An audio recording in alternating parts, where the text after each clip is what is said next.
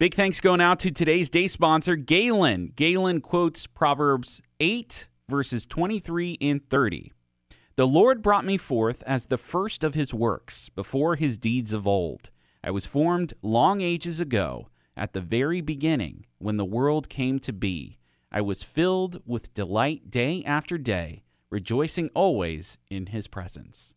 Thanks so much, Galen, for your support. If you're interested in sponsoring a day, check our website myspiritfm.com slash day sponsor.